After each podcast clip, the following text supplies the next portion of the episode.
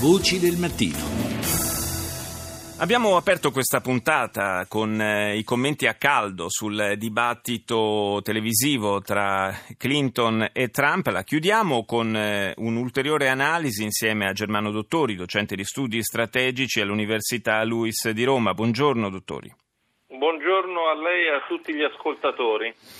Abbiamo sentito i sondaggi della CNN, eh, naturalmente la CNN eh, sappiamo eh, che non pende esattamente dalla parte di Trump, quindi vanno presi eh, questi instant poll, vanno presi un po' con le pinze, ma insomma eh, la sensazione vedendo il dibattito è che davvero la Clinton ci sia arrivata forse più preparata e più determinata eh, di Trump a questo primo confronto.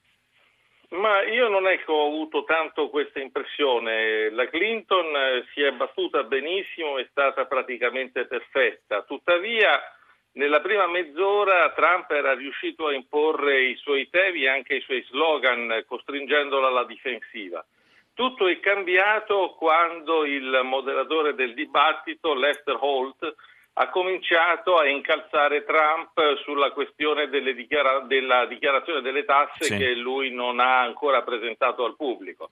Questo Holt ha continuato diciamo, a destabilizzare Trump per buona parte del dibattito seguente, mentre mh, ha evitato di porre domande imbarazzanti ad Hillary. Quindi la campagna di Trump ha ben ragione a lamentarsi diciamo così, della mancanza di neutralità della moderazione, che è una cosa che può accadere nei dibattiti, ognuno ha le sue preferenze ed è molto evidente in che modo si è mosso il, diciamo, lo stimolatore, il conduttore di questo importantissimo sono, dibattito. Sono polemiche che evidentemente non, non, si accendono e non si alimentano solo da noi, questo da un certo no, punto di vista certo, ci conforta.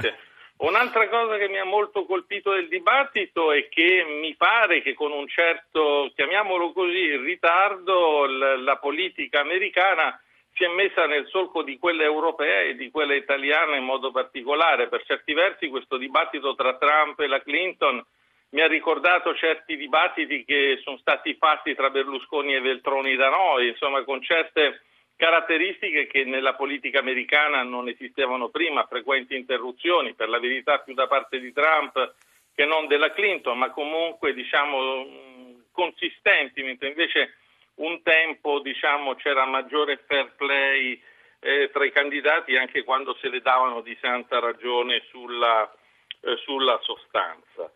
Eh, interessante comunque la, mm, la, conclusione perché eh, alla fine sono andati proprio nel tratto conclusivo anche sulla politica estera e di sicurezza e la Clinton è riuscita nell'impresa di accreditarsi come la candidata della stabilità mentre ehm, è riuscita a ehm, in qualche maniera porre Trump nella posizione dell'isolazionista il quale affermando che l'America non deve essere il poliziotto del mondo in realtà contribuisce a rendere il mondo un posto meno sicuro.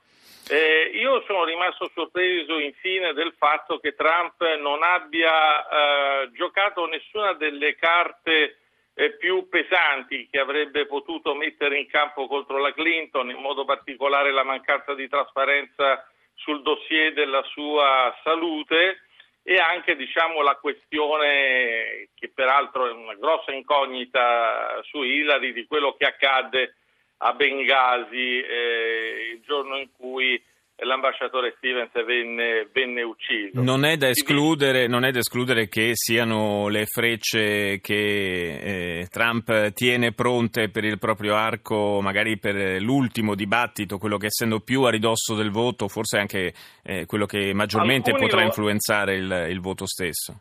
Alcuni lo pensano, ma io ho la netta impressione che l'audience eh, del dibattito di ieri sera sarà difficilmente replicabile anche perché c'era un elemento di curiosità rappresentato da una prima assoluta di un uomo che non viene dalla politica professionale, che arriva a quel livello e per la prima volta si confronta con un'interlocutrice del calibro di, eh, di Hillary Clinton. Eh, io credo che il dibattito sia andato in modo diverso rispetto a come Trump immaginava di condurlo proprio in dipendenza di quello che è accaduto con la moderazione. Io ho visto letteralmente due fasi di questo mm. dibattito, una fase che precede questa domanda sulla, sulle tasse, peraltro del tutto prevedibile, strano che eh, Trump non abbia preparato una risposta più credibile e ne avrebbe potuto mettere in campo eh, decine, eh,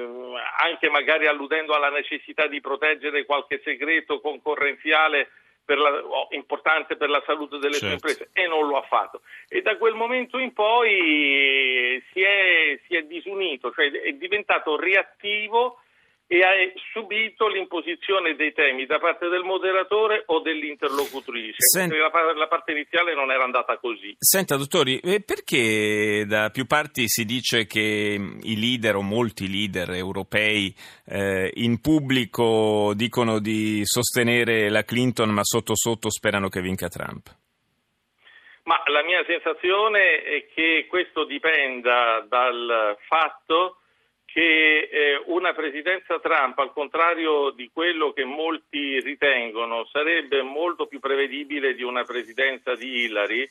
Ed è risultato molto evidente anche ieri che Hillary pensa a un modello di presidenza in cui la leadership americana viene rafforzata e per esempio certi meccanismi che vengono utilizzati per eh, rendere più intrusiva la penetrazione nelle altrui sovranità la Hillary conta di rafforzarli, c'è quel passaggio sull'intelligence che deve essere messa nelle condizioni sì. di raccogliere tutto ciò di cui ha bisogno, che sotto questo punto di vista è abbastanza, è abbastanza inquietante.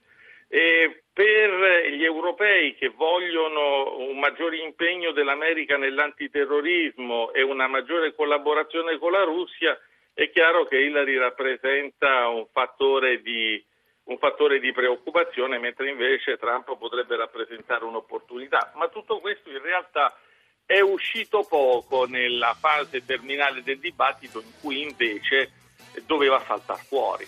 Grazie a Germano Dottori, docente di studi strategici alla LUIS di Roma, per essere stato con noi. Siamo in chiusura, giusto il tempo di cedere la linea al GR1. Noi ci sentiamo domani. Buona giornata da Paolo Salerno.